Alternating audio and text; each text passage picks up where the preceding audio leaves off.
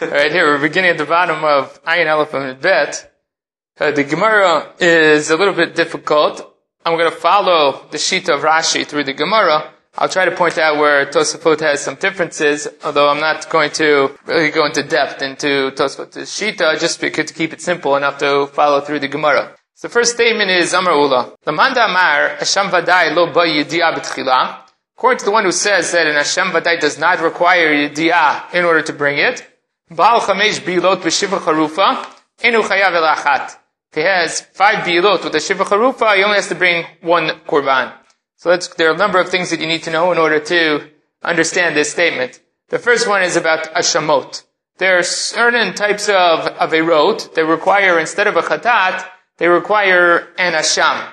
Three of those involve avera, which is asham mi'ilot, that is someone who misappropriates hekdesh has to bring an asham mi'ilah. There's asham gzelot, which is someone who took a shvu'ah about money that was stolen, taken inappropriately from another person, and he takes the shvu'ah denying it. And then you have asham shifach harufa. Sham shifach harufa is actually a machloket, exactly what it is. We'll go with the more standard approach, which is this is a, a person who is a half shifcha knanit, half mishuchreret that's married, I'm sorry, it's a shifcha knanit, that is engaged or is erusin with an Eved Ivri, but an Eved Ivri who is half free. He's half Ben Chorin and half an Eved Ivri, and he gets engaged to a Shifra uh, Kinanit. That is called a Shiva Charufa. The punishment for Shiva Charufa is that the woman gets Malkot. The man has to bring a Korban. The Korban is an Asham Shiva Charufa. That Asham is brought. It's unusual. It's brought both B'Shogeg and B'Mezid. Doesn't matter if it was done by accident through a forgetting or intentionally, the punishment is still a korban by shivcha charufa. Right, then there's an additional kind of asham, which is called an asham talui. An asham talui, even though it's somewhat misnamed, has nothing to do with the other ashamot, except for the fact that it comes from the same animal, that it's an ayal zachar. But the asham talui is brought in general, according to most, for a safek by a chatat. So for instance, in a case where a person has a doubt about whether they have really violated an Aveira that they have to bring a Khatat for, so that in the interim, they don't know what to do. They bring an Asham Talui. As it said, Talui, it hangs on. It keeps them protected until the time they figure out whether they did or did not bring, need to bring a Korban Khatat. If they figure out they did do the Aveira, they'll have to bring a Korban Khatat. If they didn't do the Aveira, then the Asham Talui is brought ala Safek. That's the nature of the Korban. It's brought when you have a doubt as to whether you violated an isur that has a chiyuv karet b'mezid and a chiyuv chatat b'shogeg. Again, in the uh, Kreitot, other places, there's a machloket about what exactly has to be the setup, but most believe that the setup has to be a case where you have a choice between two items. For instance, you have shuman and chaylev sitting in front of you, two pieces of fat. One of them is isur, one of them is heter. You went ahead and you ate one of them. You don't know which one you ate from. So in that case, if you knew you ate chelev, you'd have to bring a chatat.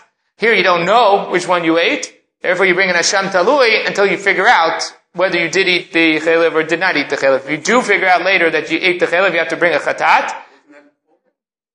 It is mentioned in Chulin as well. It's mentioned in a number of places.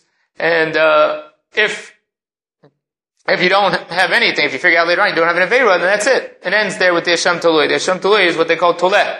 It protects you until you can figure out whether you did the Aveira or not. Right, so that's the back now, Hashem Talui, and these are the other Hashamot. Now, beyond that, what happens here? There's a machloket between Rabbi Akiva and Rabbi Tarfon with regards to an Asham. What happens if you have an Asafek with regards to whether you have to bring an Asham or not? We said an Asham Talui takes care of a situation where you have a Safek about a Chatat. Something where Chaylev and Shuman, you have a Safek there. What happens if you have a safek in one of the ashamot, whether you have to bring an asham or not? Can you bring an asham talui in order to take care of the safek asham? Is there such a concept by ashamot? So then, machloket Rabbi Kiva and Rabbi Tarfon. And this is the way the machloket goes. Rabbi Akiva believes that you're mechayev a safek mi'ilot asham talui. That when you have a safek in an asham, you bring an asham talui.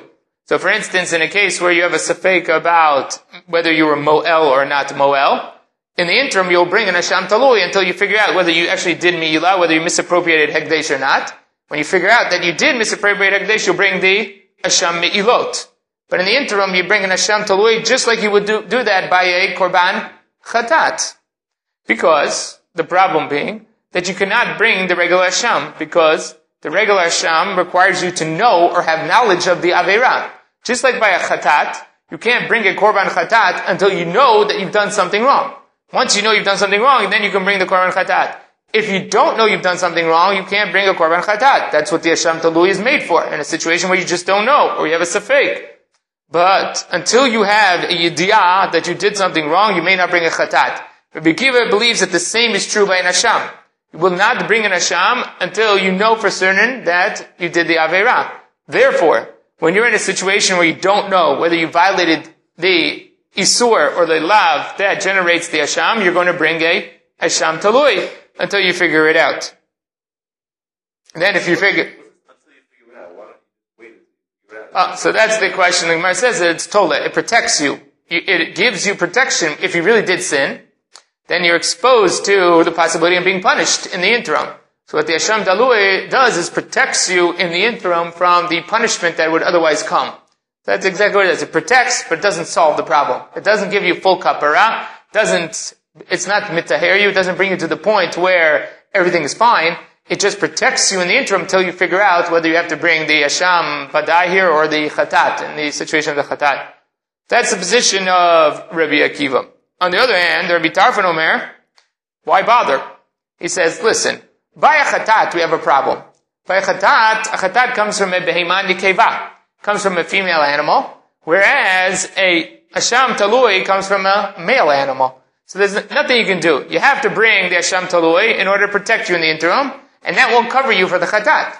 But in this situation, I actually have an interesting, uh, an interesting case, because both of them require a male, Ayel Zachar, to be brought. Both the Asham Talui, and say for instance the Asham Milot, both require the same Korban to be brought. So what I could do is, I can bring the Korban, al Tanai, on a condition. I bring this animal and say, listen, if I am Chayav a Korban Asham, this will be my Asham. If I'm not Chayav a Korban Asham, this will be an Asham Talui. And in the meantime, because you can bring an Asham Talui bin Dava, that's again a machloket in the Gemarot, in Milot, Kreitot, mention whether you can bring it bin Dava. But the assumption is that you can bring an Asham Talui bin Dava as a voluntary offering. So he just makes a condition. He says, listen, I, I don't know what I did. I don't know if I did something wrong or not. If I did do it wrong, this is my Asham and I'm covered. If I didn't do something wrong, it's an Asham Talui. And you can bring an Asham Talui even though you haven't sinned, or even though you don't have a safek of a sin. And that is the solution of Rabbi Tarfon. But what you see from Rabbi Tarfon is, Lo ba He doesn't require you to know that you've sinned before you bring the Korban. He's allowing you to bring your Asham on condition that if I did sin, this will cover it. Do you acknowledge that you've sinned? No. You don't have that information. You don't have that information until you become aware of the fact. So retroactively, that will assume that this Asham was your Asham. But what Rabbi Tarfon clearly is indicating is that you do not have to have knowledge of your sin in order to bring the Asham, as opposed to Rabbi Kiva, who says, no, you have to bring the Asham to Talui, wait until you have knowledge of the sin, and then you can bring the Asham Vadai. So that's the difference between Rabbi Kiva and Rabbi Tarfon. Tosafot has issues with this because it's not so clear that Rabbi Kiva's position is totally this way, or Rabbi Tarfon's position is totally this way. Again, I'm not going to address, I just want you to know that there are problems in this setup. But that's the basics. So now the Gemara pr- proposes based on Ula. Lamanda Amar, According to one who says you don't need yidiyah in order to bring an asham. That is Rabbi Tarfon. Rabbi Tarfon and Rabbi Akiva in some instances, but that's the position of Rabbi Tarfon. So now you don't require yidiyah b'tchila. Then, Baal Chamesh Bi'ilot B'shivcha Rufa. He has Biyah with the Shivcha Rufa. Each one of those is an Isur, a separate Isur. Einu Chayav Elachat. He's only going to have to be, bring one Korban to cover all five violations. Because, as Rashi says, b'shogeg, v'nodolo ben v'achat. And he finds out between each bila that he's done something wrong. Eino chayav elachat. He has to only bring one.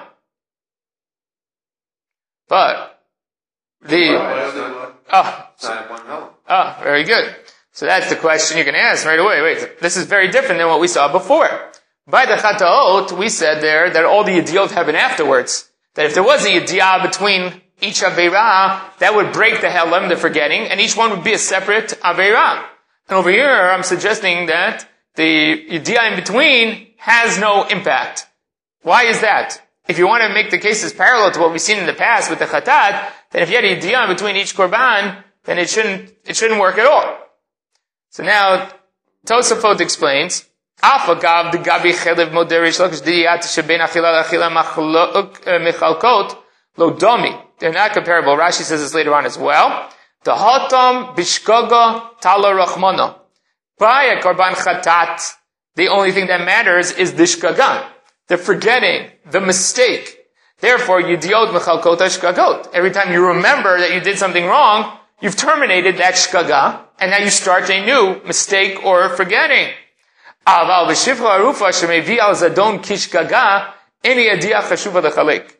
Remember that by shiva charufa, it's irrelevant whether you're shogeg or mezid, you're going to bring a korban.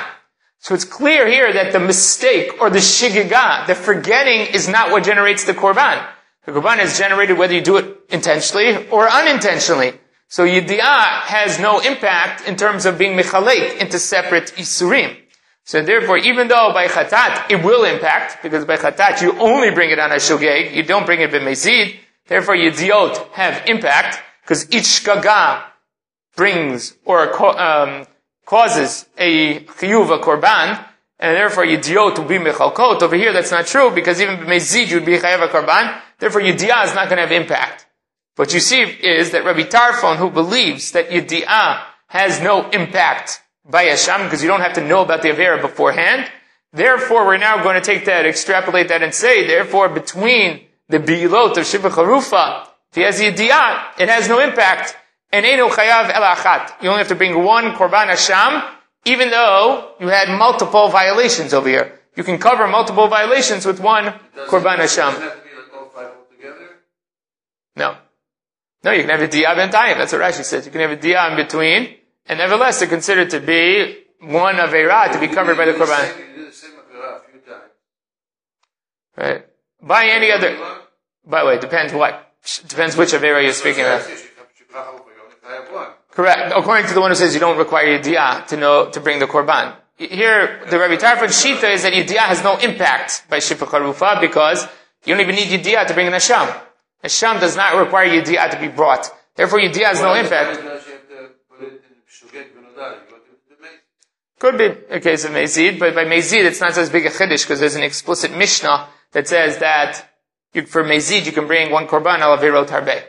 So that we know already from a Mishnah. Here they're trying to address the issue of Shogeg. Shogeg and Yediyah, which is going to make it different than we have by Chatat. We have an explicit Mishnah by Mezid that says that you bring one Korban or multiple violations. That's true in Shif in general by Mezid. So that's the way Rashi learns. Tosafot has a slightly different way to learn the Gemara here about exactly what the statement of Ula is, but generally they're in the same position, which is that Yidiot are just not going to make a difference over here. Matkifla Rav Nuna. If that's the case, Baal v'hifrish. This is not, v'chazar Baal is eliminated from the Girsa. Baal v'hifrish. He does the Avira, he's Bo'el, a Charufa, and then he frish Korban. He separated out a Korban. What's going to happen there? Vamar. And what's he going to say? Listen, guys. Himtinu li achevo. You know what? I, I, don't want to have to bring a second korban. Just hang on to this one for a couple minutes, and I'm going to do another avira. Ah, at least I'll be covered by this one. Why bring two? At least can cover this one. So how could that be? Rav Nuna is challenging him and saying, but the way you're suggesting now that Yediyah has no impact, that sounds like you could just hang, you can keep the korban around and do as many avirot and then cover it all with this one korban. So Chachanami Deno Chayav Elachat? Going to say there that he's not Chayav one? Amaleh, your response to him, Mased Lachafrasha Kamart. Wait a minute. I didn't say what you just said. You said something different. We saw this yesterday, that there's a different ways to get to a Yediyah Bentayim. Yediyah can be simple knowledge. Yediyah can be that I know and been mafrish the Korban.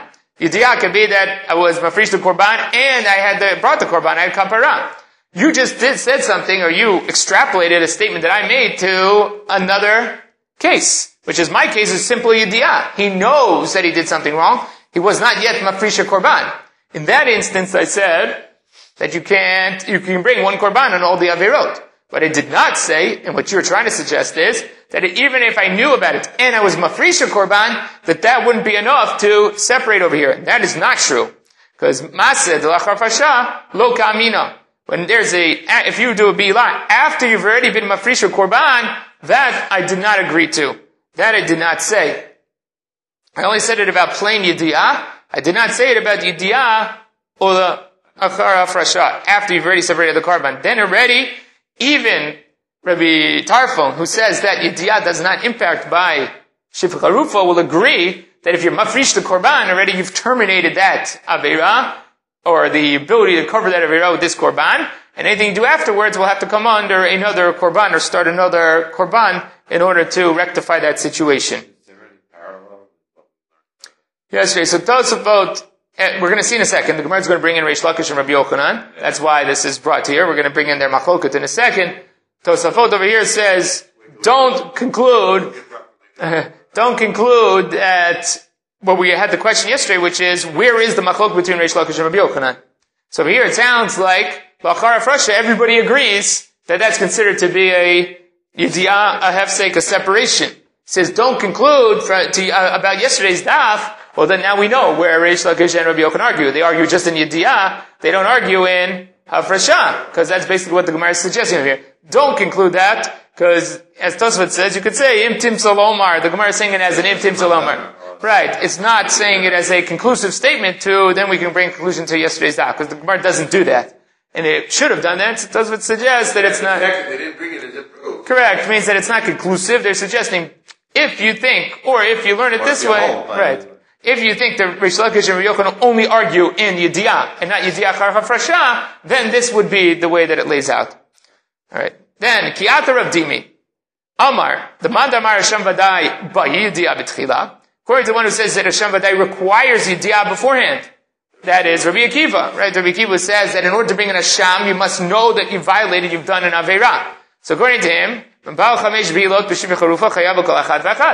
have the opposite conclusion, which is that if you had five bi'ilot in a shivch harufa, you have to bring a korban on each one of them. Assuming you had a yidiyah ben taim, you had a yidiyah ben each one of them, yidiyah is enough to generate a separate chiyuv korban. Because you know how to bring the korban until you have a yidiyah. So the diyah generates the korban over here.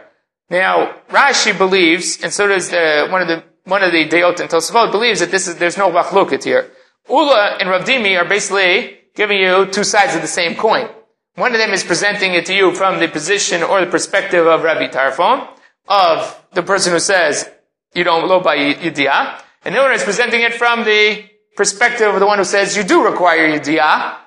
And that is Rabbi Akiva's position. Not that they are arguing, they're simply presenting you the information from two different perspectives. Tosafot has, brings the Ri who thinks that this is a machloket. Based on the way they explain the Gemara, they think that Rav Dimi is actually arguing on Ula. Again, we're going to read it like Rashi and the second day on Tosfot, that there is no argument here. So now, Baal Chamesh Bilot B'Shibach Harufa Chayav Agol Achat Ve'achat. Amarle Abaye, Harei Chatat Debe'inan Yidiyah B'Tchila. Wait a minute. By a Chatat, we require Yidiyah in order to bring a chatat. The same din as for Rabbi Akiva, chatat and Hashem have the same din, which is you have to know that you did a violation, know that you sinned in order to bring the korban. Yet over there, upligi Rabbi Yochanan Reish Lakish. Nevertheless, Rabbi Yochanan Reish Lakish argue about whether it's considered enough, yediyah is enough to separate between the korbanot.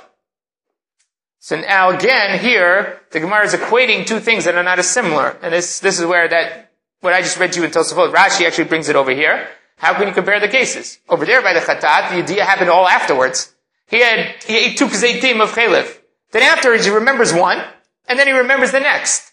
Over there, Rabbi Yochanan and Reish Lakish argued about whether you bring one korban or two korbanot. Over here, you're making a suggestion that he has the idea between each maseh avera. So again, you have to say the same thing that we said before, which is that this case is different. Shif Harufa the case is because you bring it b'mezid, and shogeg doesn't really matter over here. The idiyah between the averot is the equivalent of the idiyah after the averot by the chatat.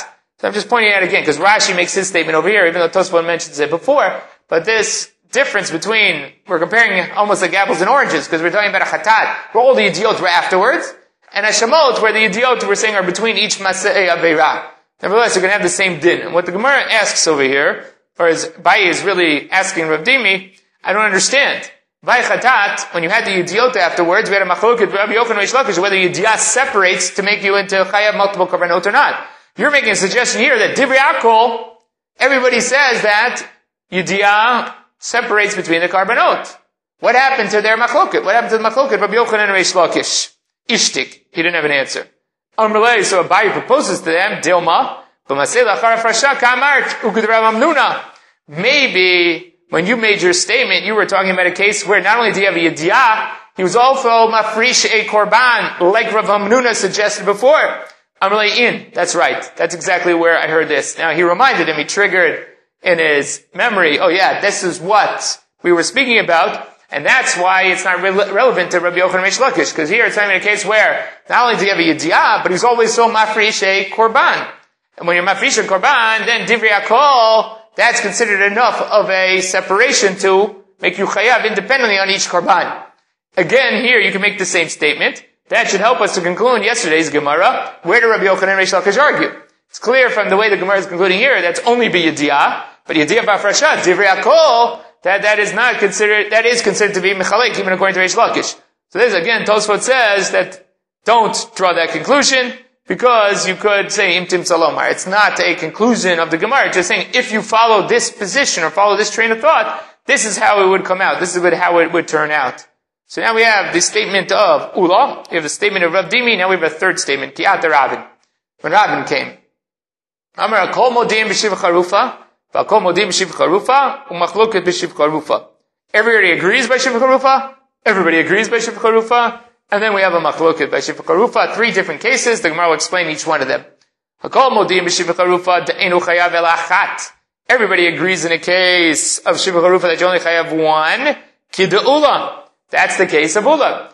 Every, both Rabbi Yochanan and Reish Lakish will agree in a case where you hold of Rabbi Tarfon's position, Rabbi Tarfon says you don't require yediyah b'tchila, you don't require yediyah beforehand in order to be chayav a korban, that yediyah becomes meaningless, according to Rabbi Tarfon, and therefore even Rabbi Yochanan will agree there that yediyah makes no difference, and you only bring one korban for multiple violations of Shiva Charufa, even though you had yediyot between each Maseh Avira.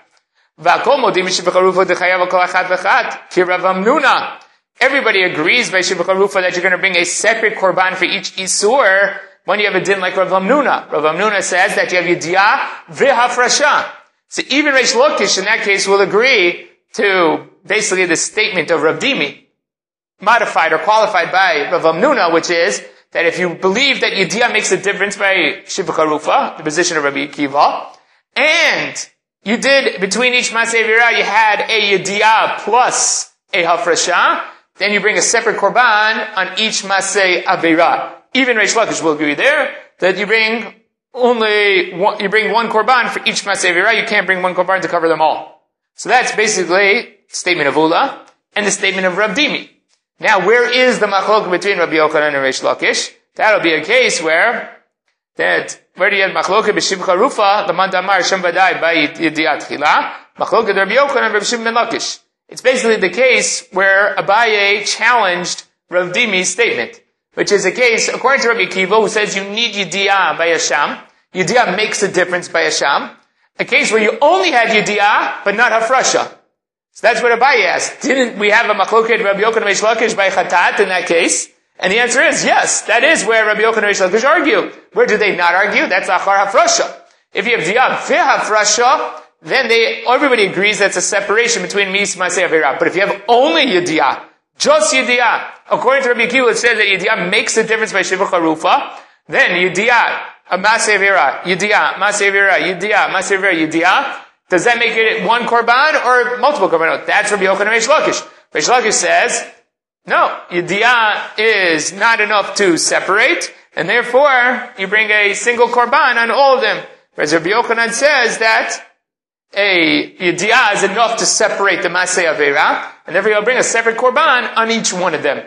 So we basically now moved through the spectrum of the different opinions by Shiva Charufa. We've taken what we knew about Chatat, Machloket Rabbi Yochanan and now we've tried to bring it over to the world of Asham, Asham Vadai. And the Gemara says, well, you have to look at Hashem Vadai. There are three different manifestations of Hashem Vadai.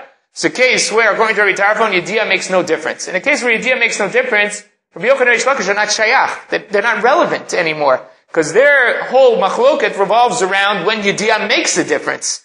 When you don't have Yediyah doesn't make a difference, then everybody agrees that you bring one korban. Because Yediyah is not relevant. If Yediyah is not relevant, you bring one korban for multiple Maseh Averot. That's one.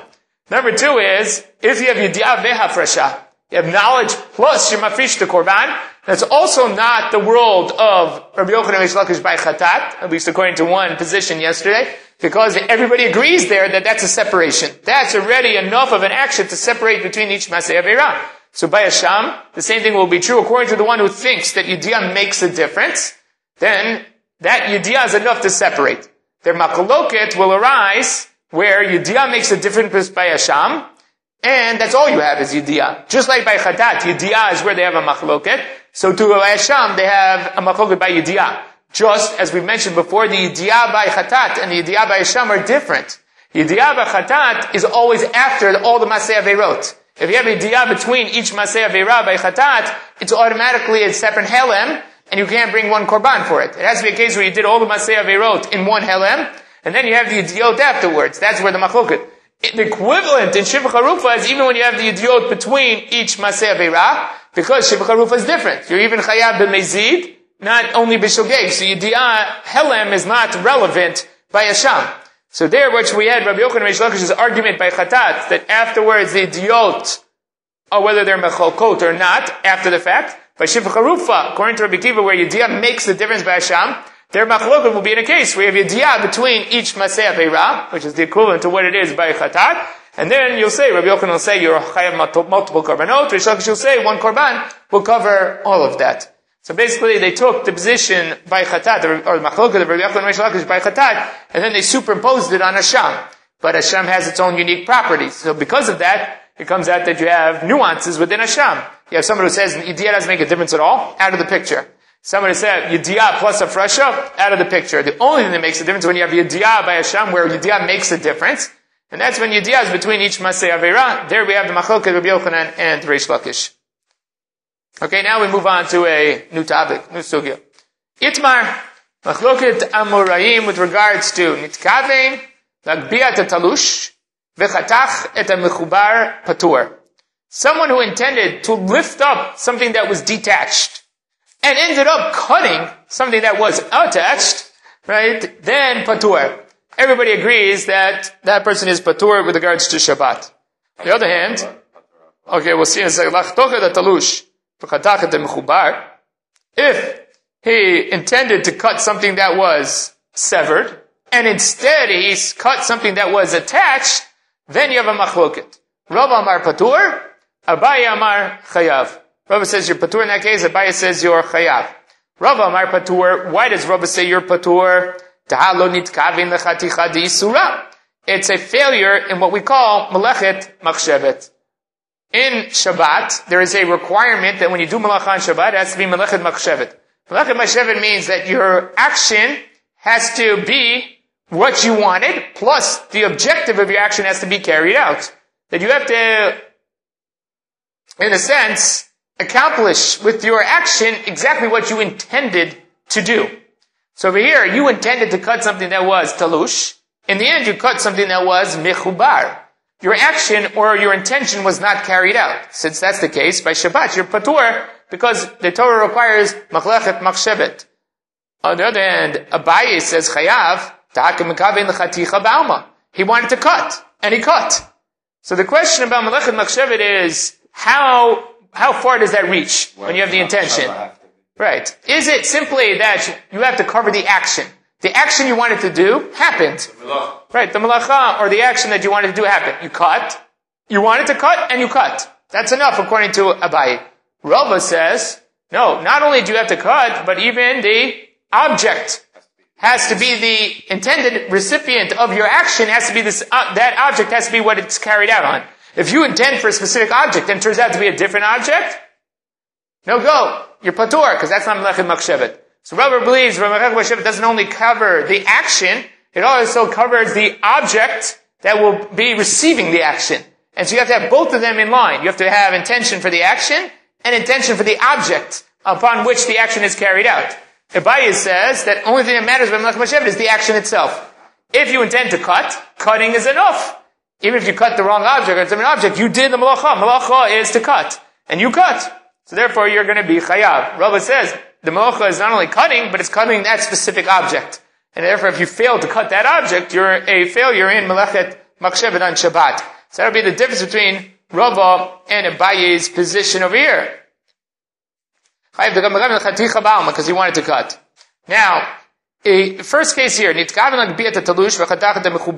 first case, what exactly is the case? This is a machloket Rashi and Tosafot in numerous places in Shas.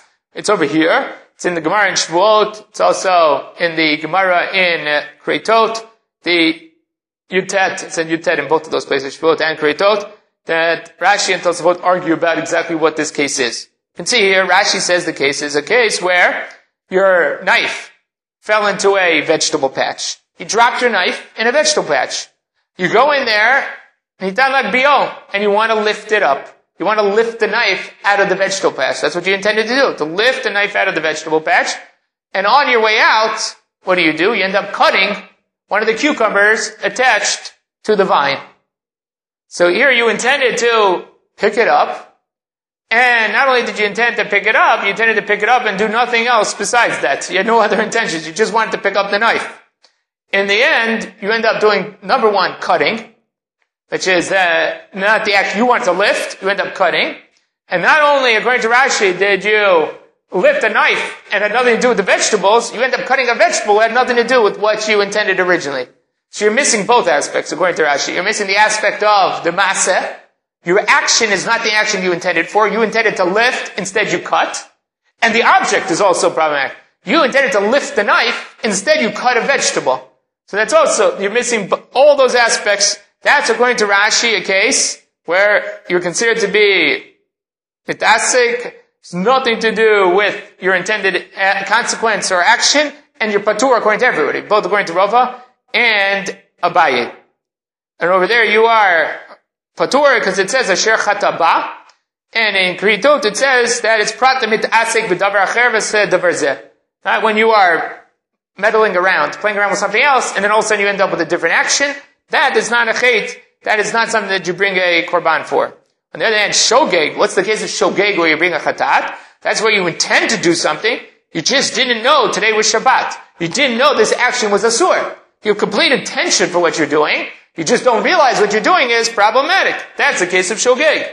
Nitasek is a case where you're involved in one thing, and it turns out in the end you do something totally unrelated to what you were intending to do or what you were asuk in. So that's Rashi's interpretation. On the other hand, the Rabbeinu Tam, who does not, he brings a number of questions on Rashi's position. He brings a Gemara, which is the, one of the most important things, which is the Gemara says that if you intend to pick a fig, a white, this white fig, and you pick the other white fig, that's called your patur for that on Shabbat. You don't have to bring a korban for that because your intention was not carried out. You picked the wrong teina. So the Tosfot says that according to Rashi, that doesn't seem to be the case over here. According to Rashi, if you intended for the object, in the end you would be chayav. Because based on what Rashi says, if you wanted to intend, if you intended to cut this attached object, and you cut another attached object, according to Rashi, be chayav. Because Rashi requires you to have two problems here. One is that you're a souk in a different action, you're lifting instead of cutting, and the object which you affect was not what you intended. That means that if you were intending to cut, your action was the same. You intended to cut this attached object and you cut that attached object. According to Rashi, you'd be chayav. Because you did the action that you had intended. You just carried it out on a different object. But you did the action you intended, you'd be chayav. And Rabbeinu Tam does not like that. Therefore, the Rabbeinu Tam explains this case as, the Achay b'mari mitkavin lachtoch talush, v'nimsa shehu mechubar. V'chotech ma shaya mitkaven, ela shaloya yodea shaya mechubar. So here, this person was a case where he wanted to cut the talush, but then he figures out it's mechubar. But he does cut what he intended to cut over here. So now, according to Rashi, the case here is talush mechubar. when he cut something that was talush, and he then severed something that was michubar, according to Rashi, you cut something that was, you intended to cut something severed, then you cut something that's attached, they're two different objects. It's not the same object over here. It's a different object. You intended to cut this eggplant that was on the floor. Instead, you cut the eggplant that was attached to the vine. So that's, according to Rashi, what happened. According to the Rabbeinu Tam, the case is that you intended to cut this eggplant that you thought was detached, and then you figured out that it was attached. So you cut the intended eggplant. The intended object is what you cut. The problem is that you thought it was talush, and instead it ended up being mechubar. So that's a big difference between Rashi and Tosafot. Tosafot believes over here the fact that your intended object is the same is not a problem. As long as you thought it was talush and you did it to mechubar, you're still patur for that. Rashi says in that case you're going to be chayav because your intended action was carried out. You intended to cut. You intended to cut this object. You just happened not to know that it was mechubar. You thought it was talush. That is a case of shogeg. That's not a case of mitasek. According to Rabbeinu Tam, that's still a case of mitasek. Now what's interesting is, and the Gemara is going to deal with this a little bit, is that mitasek applies to kol kula. It's not just a din in Shabbat. It's a din in kol Torah. Plus, by Shabbat, you also have an issue of melechet machshevet laid on top of it. So it actually turns out that whatever is mitasek in kol Torah kula is also mitasek b'Shabbat. But on top of that, Shabbat has additional items that we consider mitasek because of melechet machshevet. Because of melechet machshevet, Shabbat will have a higher threshold to be chayav b'shogeg because you not only cannot be mitasek, you also have to carry out your intended result. And that's what Tosafot is basically saying over here. This is a case by, only works by Shabbat. By a case by Shabbat where you went into the patch and you cut the eggplant, and you thought that eggplant was detached. You end up cutting that eggplant and it turns out to be attached. By Shabbat you're going to be patur. But only by Shabbat will you be patur, because that's Melechet Machshevet. Anywhere else in the Torah, had a similar situation taken place, you would be chayav. Because over there, Melechet Machshevet doesn't impact. And that's not called mitasek, because you intended to cut, and you cut. Happens to be that you cut the object you thought you were cutting, turns out to be attached instead of detached, but you call it that doesn't matter, because Melechet Machshevet it's not impactful, call it Torah. This is unique din by Shabbat. And that's part of why the Rabbeinu Tam argues on Rashi and says that Rashi is now, is almost bringing over categories from other places in the Torah into Shabbat, and not recognizing that Shabbat has a separate category of mitasik. And therefore, the Rabbeinu Tam says, I say, even in this case, where the intended object is the same, and you cut thinking it was mechubar, it turns out to be, I mean, talush, and it turns out to be mechubar, you're still going to be patur in that case, because of melechet machshevet. Nowhere else in the Torah would that work. Only on Shabbat will that be a tur. But he brings, he extends metasik in Shabbat to include more cases because Shabbat has this additional din of melechet machshevet. So he said, as opposed to, again, everywhere else in the Torah, Tosfot would agree to Rashi that the case has to be a case where the intended object is also different. Not only did you intend to cut something that was um, talush, and it was turned out to be chubar, but the object must be different as well in order to be considered mitasik, we call it Torah kula.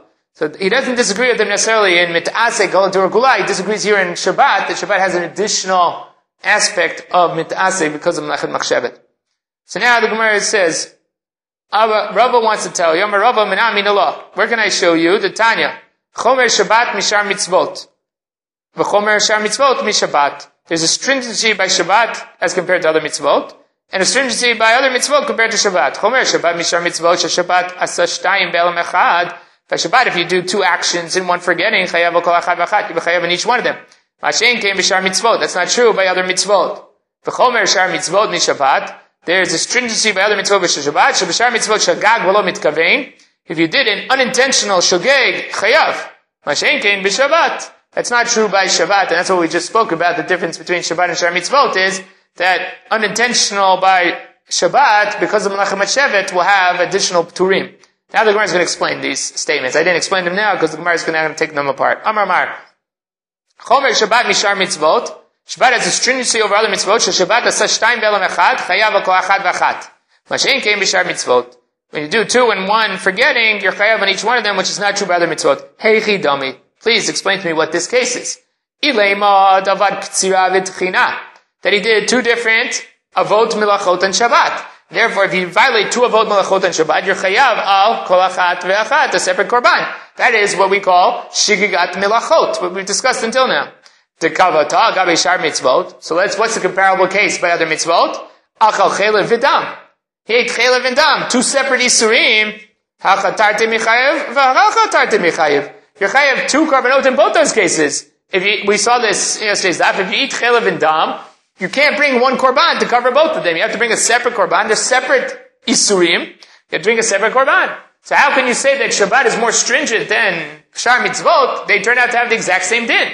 You do two avot melachot, you bring two korbanot. You do two masei avirot eh, outside of Shabbat, you also have to bring two korbanot. Ella, Shar Mitzvot, Dlo Mechayev, Elachada, Hechidamis. So let's say, where's the case by Shar Mitzvot when you only chayev one? Tachal Chelev, V'Chelev. He ate two pieces of chelev, two gzeitim of chelev, behelem achat, kdei achilat pras, eats two chelev, pieces of chelev, he brings one korban chatat. The kavata gare Shabbat, what's the equivalent case by Shabbat? David ktsira uktsira. He does the malach of ktsira, and then he does the malach of ktsira again. We saw yesterday, if you do two ktsirot, one korban will cover both of those ktsirot. Hacha bechada mechayiv, hacha chada mechayiv. In both those cases, one korban will cover both of them. The same requirements that you have by Chalev, that it be Behelam Echad, there be no Yediyah Bentayim. All those that make it Chayav one Korban, the same is true by Shabbat. If you have Helam Echad, no Yediyah Bentayim, you're going to bring a single Korban for both of them. So how do you have a, I don't see the difference that you're pointing out between Shabbat and the Shar Mitzvot. Turns out that you have the same din in all places. If you bring two, you bring two in both places. You bring one, you bring one in both cases. So what exactly is this case? So the Gemara says, the Olam, David Ktsirat Tchina. The case is here where you did two separate avot melachot. Umay mashen came b'shar mitzvot. B'shar mitzvot refers to avodah zara. The Rabbi Ami.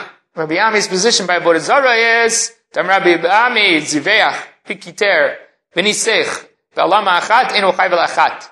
There are four avodot when they're done towards avodah zara that a person is chayav for, chayav mitah for. That is Zibeach, Kiter, V'niseach, and Hishtachavaya, that's the one that's not mentioned here, is bowing down. Rabbi Ami believes that the source for Zibeach, Kiter, and Niseach is singular, and therefore, even if you violate all these different ways, a person is Zilveach, he shech, something avodah Zarah, Kiter, or, and he puts on the Mizbeach. Kiter, he brings a Ketoret, he brings incense to Avodah Zarah. Nisech, he does a libation to Avodah Zarah. Any one of these violations, if they're done together, Balaam Echad, they all are chayav only once, not multiple times, because they derive from the same source. So that'll be the difference. By Shabbat, where you do multiple avot, like tzira and tchina, there you're going to be chayav a chatat on each one of them. But by avodah zarah, if a person does and one forgetting zviach kiter v'nisech, then he's only going to bring one korban chatat. So now Gemara says, by Mayukimta Zara. So now you're suggesting to us that the Braita, when it says that Shabbat, or it's drawing a contrast between Shabbat and Shar Mitzvot, we're really drawing a contrast between Shabbat and Avodah Zarah. Now please explain to me the Seifa based on that. The Seifa is the case where Chomer B'Shar Mitzvot, Mitzvot, there's a Chomer by other Mitzvot over Shabbat, a stringency in other Mitzvot over Shabbat. Shabashar Mitzvot, Shagag Below Mitkavein. If a person's a Shogeg unintentionally, Chayav. That's not true by Shabbat. Hi, shagag v'lo mitkavein d'avodah zara hechidami. Please explain to me the case where a person is shogeg, he forgets some din, and unintentionally worships avodah zara. Ilema, if you say the case is, kasuvar beit knessetu. He thinks that this is a shul, vishtachavela, and he bows down to it. So that's a case where he makes a mistake, there's a judgment mistake, but it's also unintentional, because he doesn't intend to bow to avodah zara, he's intending to bow to the shul. Over there, Hareli Bola Shamayim.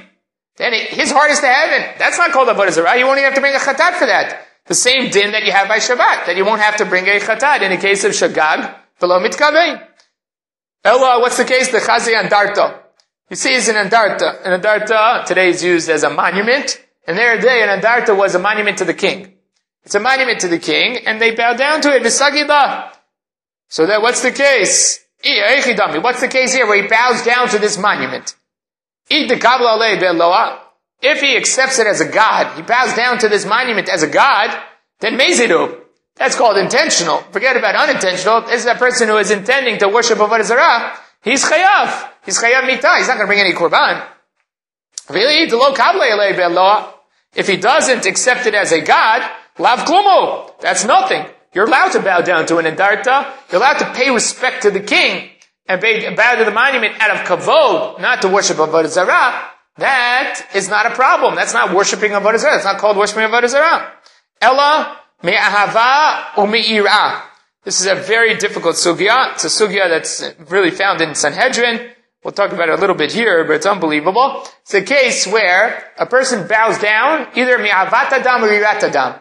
Because he loves somebody or because he's a fear of someone, he bows down because of their either imposition, they're, they're basically threatening him, and out of fear for this individual, they bow down, or bi'ava, because they are so close with this individual and they they love this individual, they bow down for them. They're not bowing down necessarily to worship Avodah Zarah. They're bowing down because of the duress that is being placed on them. Whether the duress is the emotion of love or fear, that duress is causing them to bow down. So Gemara says, Anicha Abaye, that works well according to Abaye. So Machloka Abaye and Rabba in the Gemara and Sanhedrin. Abaye says the Chayav. In that case, you're Chayav. If you worship out of a Zara, out of Av and Yirah, you're Chayav. Elo the Rovo Damar Patur. Rabba there says, if you worship out Avodah Zarah, Me'av or Yirah, Patur, Ma'ikal Meimar. Then what are you going to say over here? It's an unbelievable shita of Rava. Rava says that if you worship Avodah Zarah out of fear, out of love for someone else, then you are not Chayav. You're Patur. Tosafot raises the question which is, we're going to, I'll raise it on two levels. One is Purim. Mordechai refuses to bow down to Haman. So there you can give other answers about why he didn't bow down to uh, Haman based on the Yerushalmi, that there are other reasons. But if the issue was the fear of Haman, people were fearful of Haman, therefore they bowed down to him. That's bowing down out of Yirah. Why did Mordechai not bow down? Rava says you can bow down out of fear, and that's not a problem. That's number one. Number two is we have a din in the Gemara and Sanhedrin Three cardinal sins that require Yihareg Ve'al Yavor. That you must give up your life and not worship Avodah Zarah. Please explain to me that case. What's the case where a person must give up their life and not worship Avodah Zarah? That's when someone comes to them and says, either you bow down to this or I'm going to kill you. So when he says, that's Yira, that's exactly the case. Right, that's exactly. There's no better Yira than that. And yet, you're demanded to give up your life. So how can you have a position here of Rava that says you're patur when it's out of fear? So Tosafot says over here something that is also a machloket rishonim. He says, "You're right, enochanami. What you should have done was give up your life.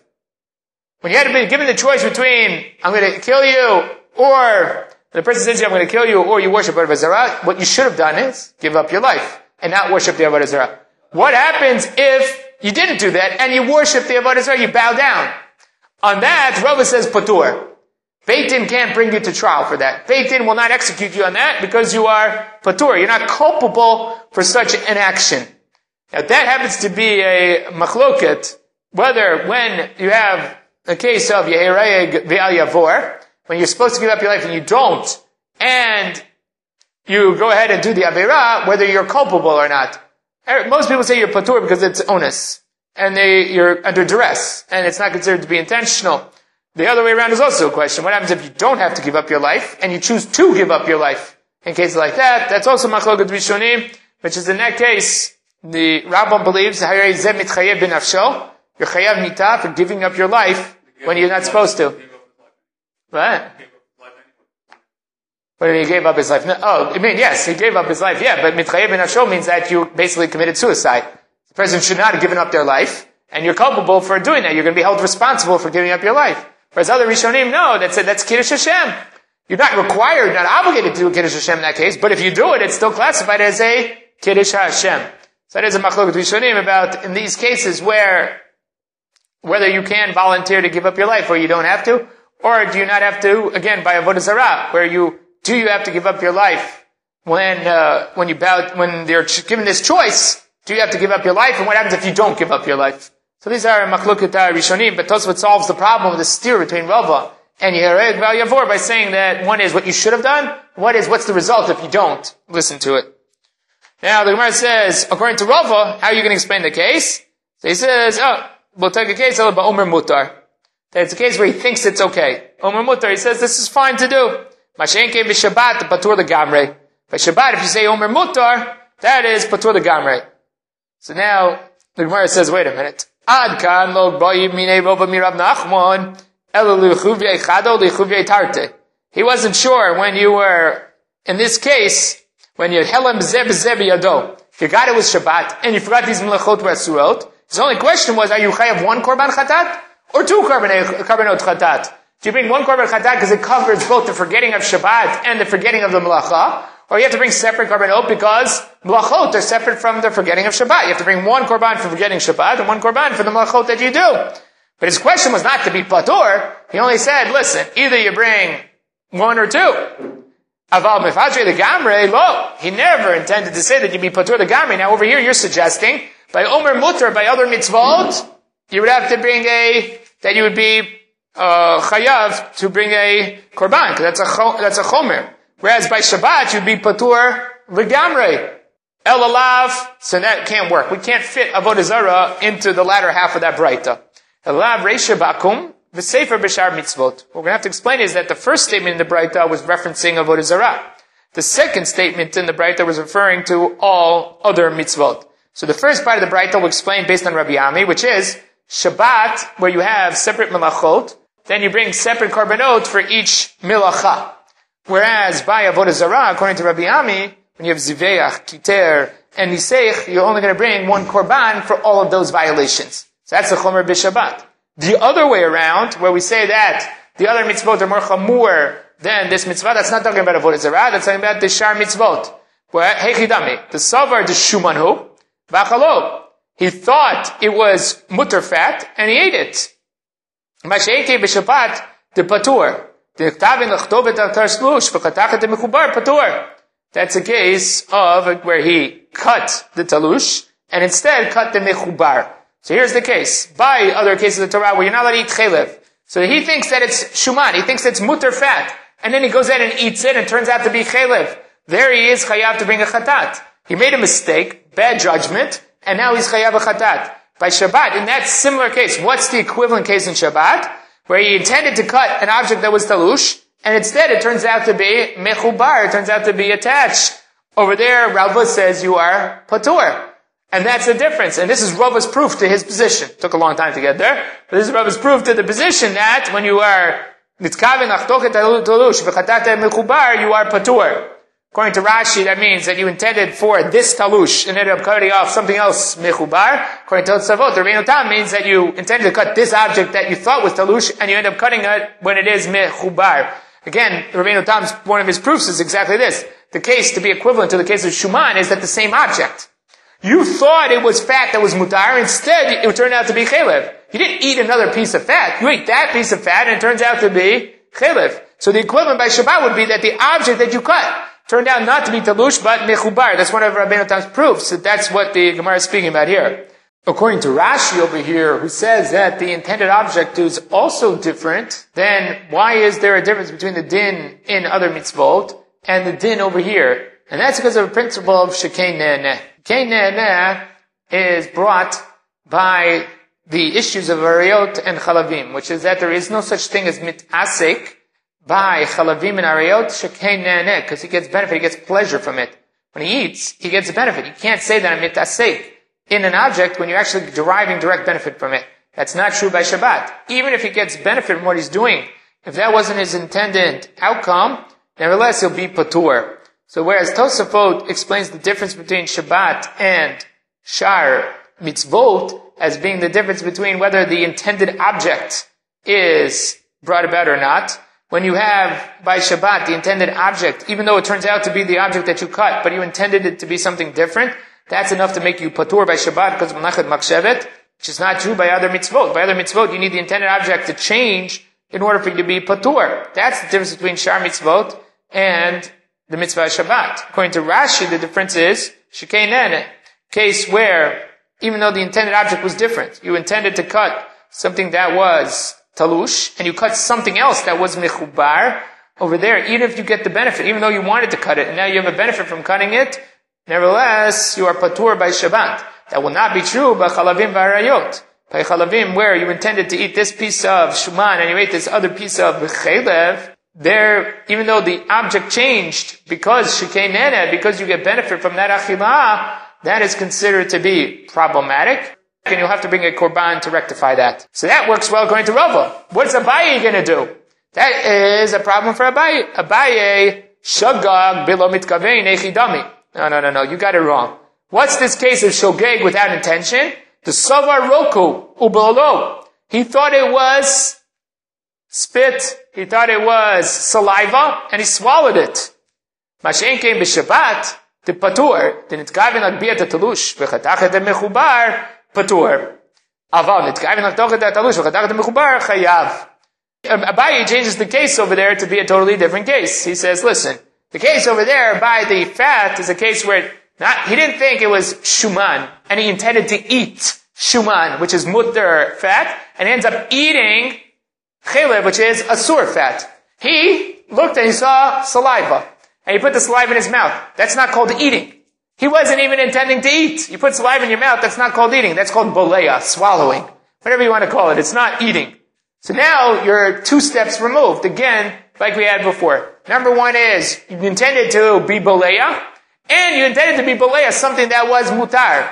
Instead, it turns out to be something where you ate achila because it really was chelev, and not only did you eat, you ate something that was asur because it was chelev. So the object is different and the action is different. That's equivalent to the case of nitkaven the talush mechubar. Case where the knife is in the vegetable patch and you intend to pick it up, and on your way picking it up, you slice off the cucumber on the vine. So that's where you have both the masa, the action is different than you intended, and the object is different. That's where other mitzvot, uh, Torah will be chayav, and Shabbat will be patur. But, in a case where you intend to eat, and you just got the wrong object, there, Abaye is your chayav. And that will be the case here as well as chayav. He'll explain that Breita differently in order not to be a stira for himself. He'll explain the Breita, yeah, you're right, In Ochanami, If he intended to eat shuman, and he ends up eating chaylev, chayav. Because you did achila. Achila is what you intended for. That's enough. Again, remember how we explained Abaye versus Rabba. Rabba says you need both in place. You need the action to be in place, plus the object of your action has to be the same. If you're missing one of those, patur. Abaye says the only thing you need is the action to be in place. If the action is the same action you intended for, even if the object is different, you are chayav. So therefore, Abravo explains the case where you're patur by Shabbat as being a case where the action's the same. You did achila. In both instances, you just got the wrong object. By getting the wrong object, that you're patur by Shabbat, because that's malachim machshevet, and you're patur. On the other hand, Abaye explains the case as being a case where you didn't even intend to eat. You didn't intend to eat, and then you ended up eating. Because he requires the maseh to change in order to be patur. Otherwise, you're chayav. If you did achila, and you ended up with the wrong object, you did the maseh. You did the achila, just like by Shabbat. You did the chaticha. That's what you intended for. You got that. You got a chaticha. It have to be the wrong object. That doesn't make a difference, and you'll be chayav. So that'll be the difference in their opinions and the different way they explain the Breita. Okay, we'll stop over here. Right.